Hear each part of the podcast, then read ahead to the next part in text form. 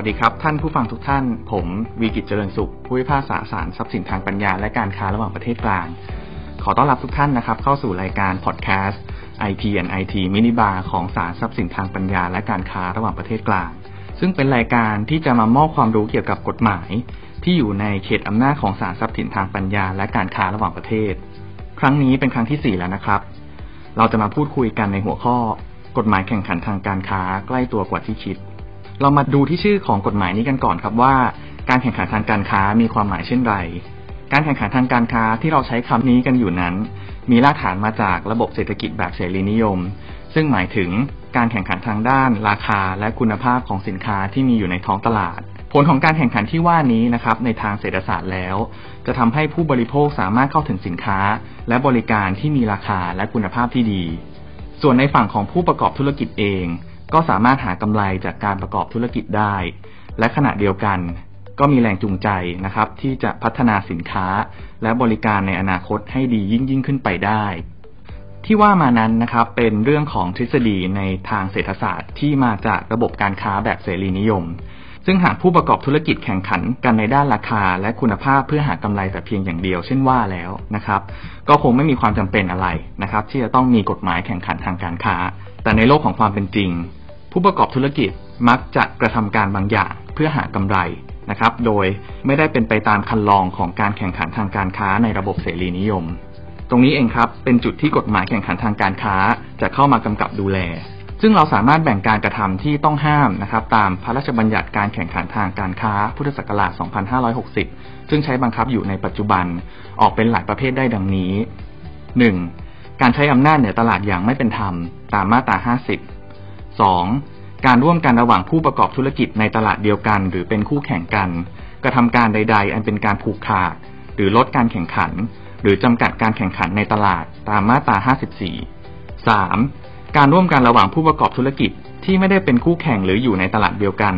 แต่มีผลเป็นการผูกขาด หรือลดการแข่งขัน หรือจำกัดการแข่งขันในตลาดใดตลาดหนึ่ง ตามมาตรา 55 4. การกระทำที่เป็นผลให้เกิดความเสียหาย แก่ผู้ประกอบธุรกิจรายอื่นอย่างไม่เป็นธรรม ตามมาตรา 57 5. การทำนิติกรรม หรือสัญญากับผู้ประกอบธุรกิจในต่างประเทศ อย่างไม่มีเหตุผลอันสมควร อันก่อให้เกิดการผูกขาด หรือจำกัดการค้าอย่างไม่เป็นธรรม และส่งผลร้ายแรงต่อเศรษฐกิจ และผลประโยชน์ของผู้บริโภคโดยรวม ตามมาตรา 58 ที่กล่าวไปนั้นนะครับ เป็นการกำกับดูแลในเชิงพฤติกรรมของบรรดาผู้ประกอบธุรกิจ นอกจากนี้แล้วยังมีการกำกับดูแลในเชิงโครงสร้างของตลาดด้วยนะครับ นั่นก็คือการกำกับดูแลการรวมธุรกิจตามมาตรา 51 ที่ว่าเป็นการกำกับดูแลในเชิงโครงสร้าง เพราะว่ากฎหมายนะครับไม่ได้ห้ามการกระทำที่เป็นการรวมธุรกิจโดยเด็ดขาด แต่เนื่องจากธรรมชาติของการรวมธุรกิจนี้ทำให้คู่แข่งในตลาดหายไป หรืออาจทำให้เกิดการผูกขาด หรือมีอำนาจเหนือตลาดเกิดขึ้น อันจะทำให้การแข่งขันทางการค้าลดลง กฎหมายจึงกำหนดให้การรวมธุรกิจบางประเภท ต้องแจ้งผลให้สำนักงงานคณะกรรมการแข่งขันทางการค้าทราบ หรือขออนุญาตเสียก่อน หลายท่านอาจสงสัยครับว่า แล้วการกระทำที่ผมกล่าวไปทั้งหมดนั้น มันสร้างผลเสียให้กับคนในสังคม และเป็นเรื่องใกล้ตัวอย่างไร ผมขอยกตัวอย่างการกระทำที่เป็นการร่วมกันระหว่างผู้ประกอบธุรกิจในตลาดเดียวกันกระทำการใด ๆ อันเป็นการลดการแข่งขัน หรือจำกัดการแข่งขันในตลาดตามมาตรา 54 หรือที่ภาษาชาวบ้านเรามักเรียกกันว่าการหัว ซึ่งความหมายในที่นี้ไม่ได้จำกัดเฉพาะเรื่องการหัวในเรื่องของการเสนอราคาหรือการประมูลเท่านั้นนะครับ แต่หมายถึงการหัวกันระหว่าง ผู้ประกอบธุรกิจที่เป็นคู่แข่งกันเองทุกประเภท ยกตัวอย่างเช่น ในตลาดสดแห่งหนึ่งนะครับ บรรดาพ่อค้าแม่ค้าขายหมูสดทำความตกลงร่วมกันว่า ให้ขายหมูสับในราคากิโลกรรัมละ 200 บาท ห้ามตัดราคากัน แน่นอนครับ ลที่เกิดจากความตกลงเช่นว่านั้น จะทำให้ตลาดสดแห่งนั้น ไม่มีการแข่งขันทางด้านราคาของหมูสับ และผู้บริโภคที่ซื้อหมูสับในตลาดนั้นย่อมไม่มีทางเลือก และจำเป็นที่จะต้องซื้อหมูสับในราคากิโลกรรัมละ 200 บาทนะครับซึ่งมีแนวโน้มว่าไม่น่าจะเป็นราคาที่สมเหตุสมผลและสูงเกินจริง นอกจากผลเสียกับผู้บริโภคที่ต้องซื้อสินค้าในราคาแพงแล้ว ยังเกิดปัญหาในระบบเศรษฐกิจต่อเนื่องไปในอนาคตด้วย นั่นก็คือ บรรดาผู้ประกอบธุรกิจก็อาจจะอยู่ในภาวะนิ่งเฉยนะครับ ไม่ขวนขวายที่จะลดต้นทุนในการประกอบกิจการ หรือพัฒนาคุณภาพหรือสินค้าให้ดีขึ้น เพราะเห็นว่าราคาในปัจจุบันก็ได้กำไรเพียงพอที่จะทำให้ธุรกิจอยู่ได้แล้ว และไม่มีความจำเป็นที่จะต้องแข่งขันด้านราคากับผู้ขายรายอื่น จากตัวอย่างนี้นะครับ เราจะเห็นได้ว่าความจริงแล้วกฎหมายแข่งขันทางการค้านี้นะครับ ใกล้ตัวกับพวกเราทุกคนมากกว่าที่คิดนะครับ ตัวอย่างที่ผมกล่าวไปเมื่อสักครู่นั้น เป็นเพียงตัวอย่างจากการกระทำหลาย ๆ อย่าง ที่ต้องห้ามตามพระราชบัญญัติการแข่งขันทางการค้าสำหรับการกระทำประเภทอื่น ๆ ท่านผู้ฟังอาจไปศึกษาค้นคว้าเพิ่มเติมจากตัวบทของกฎหมายที่ผมกล่าวไปแล้วในข้างต้นนะครับ แม้รายละเอียดจะแตกต่างกันไปอยู่บ้าง แต่ลักษณะของการกระทำทั้งหมดนั้นจะเหมือนเหมือนกัน กล่าวคือเป็นการกระทำที่ส่งผลให้เกิดการลด หรือจำกัดการแข่งขันทางการค้า ปัญหาต่อมามีอยู่ครับว่า ผู้กระทำการที่ต้องห้ามตามพระราชบัญญัติการแข่งขันทางการค้า จะได้รับผลหรือโทษในทางกฎหมายอย่างไรบ้าง ซึ่งตามพระราชบัญญัติการแข่งขันทางการค้านั้น มีทั้งมาตรการในทางแพ่ง ทางอาญา และในทางปกครองควบคู่กันไปครับสำหรับคดีแพ่งเรียกค่าเสียหาย บุคคลซึ่งได้รับความเสียหายอันเนื่องมาจากการกระทำที่ฝ่าฝืนพระราชบัญญัติการแข่งขันทางการค้า มีสิทธิ์เรียกค่าเสียหายจากผู้กระทำการฝ่าฝืนนั้นได้ โดยการฟ้องคดีเรียกค่าเสียหายนี้ คณะกรรมการคุ้มครองผู้บริโภค สมาคม หรือมูลนิธิ ที่คณะกรรมการคุ้มครองผู้บริโภครับรองตามกฎหมายว่าด้วยการคุ้มครองผู้บริโภค มีสิทธิ์ฟ้องคดีเรียกค่าเสียหายแทนผู้บริโภคได้ ทั้งนี้ตามมาตรา 69 ซึ่งเราจะเห็นได้ครับว่า กฎหมายรับรองให้บรรดาผู้บริโภคสามารถใช้สิทธิเรียกร้องค่าเสียหายได้ด้วย เพราะอย่างที่เรากล่าวไปครับว่า หากมีการกระทำที่เป็นปฏิปักษ์กับการแข่งขันทางการค้าเกิดขึ้นแล้ว ลเสียในท้ายที่สุด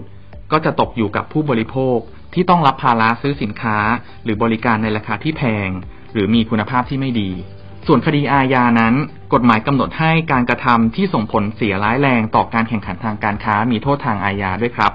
นั่นก็คือการใช้อำนาจเหนือตลาดอย่างไม่เป็นธรรมตามมาตรา 50 และการตกลงร่วมกันระหว่างผู้ประกอบธุรกิจในตลาดเดียวกันตามมาตรา 54 ผู้เสียหายในคดีอาญาจากการกระทำเหล่านี้ สามารถร้องทุกข์ต่อคณะกรรมการแข่งขันทางการค้าเพื่อพิจารณา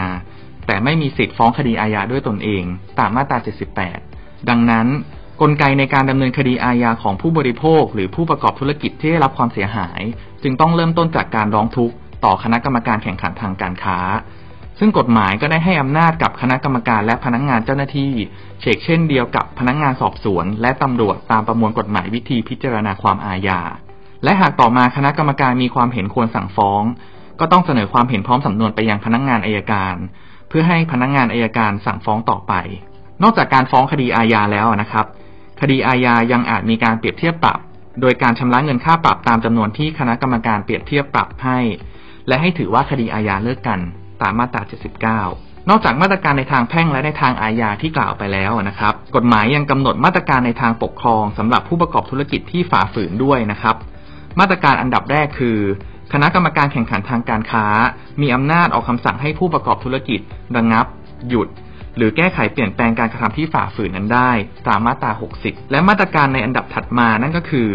คณะกรรมการอาจออกคำสั่งลงโทษปรับทางปกครองสำหรับการกระทำที่ต้องห้ามตามกฎหมายบางอย่างได้ด้วย เช่น การไม่แจ้งผลหรือขออนุญาตรวมธุรกิจ การปฏิบัติทางการค้าที่ไม่เป็นธรรม เป็นต้น ซึ่งอัตราค่าปรับทางปกครองนั้นอาจสูงมากถึงร้อยละสิบของรายได้ในปีที่กระทำความผิด ดังที่เราจะเห็นได้จากตัวอย่างในมาตรา 82 สำหรับมาตรการในทางปกครองเหล่านี้นั้นนะครับ หากมีข้อพิพาทเกี่ยวกับคำสั่งทางปกครองเกิดขึ้นแล้ว บุคคลที่เกี่ยวข้องนะครับ ก็ต้องนำคดีไปว่ากันในศาลปกครองต่อไป แต่สำหรับการฟ้องคดีแพ่งเรียกค่าเสียหาย และคดีอาญานั้น มาตรา 26กำหนดให้อยู่ในอำนาจของศาลยุติธรรม นั่นก็คือศาลทรัพย์สินทางปัญญาและการค้าระหว่างประเทศ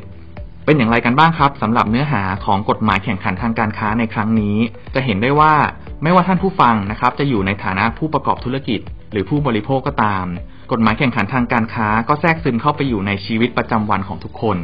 ตราบใดที่เรายังมีความจำเป็นต้องซื้อขายสินค้าหรือบริการในท้องตลาด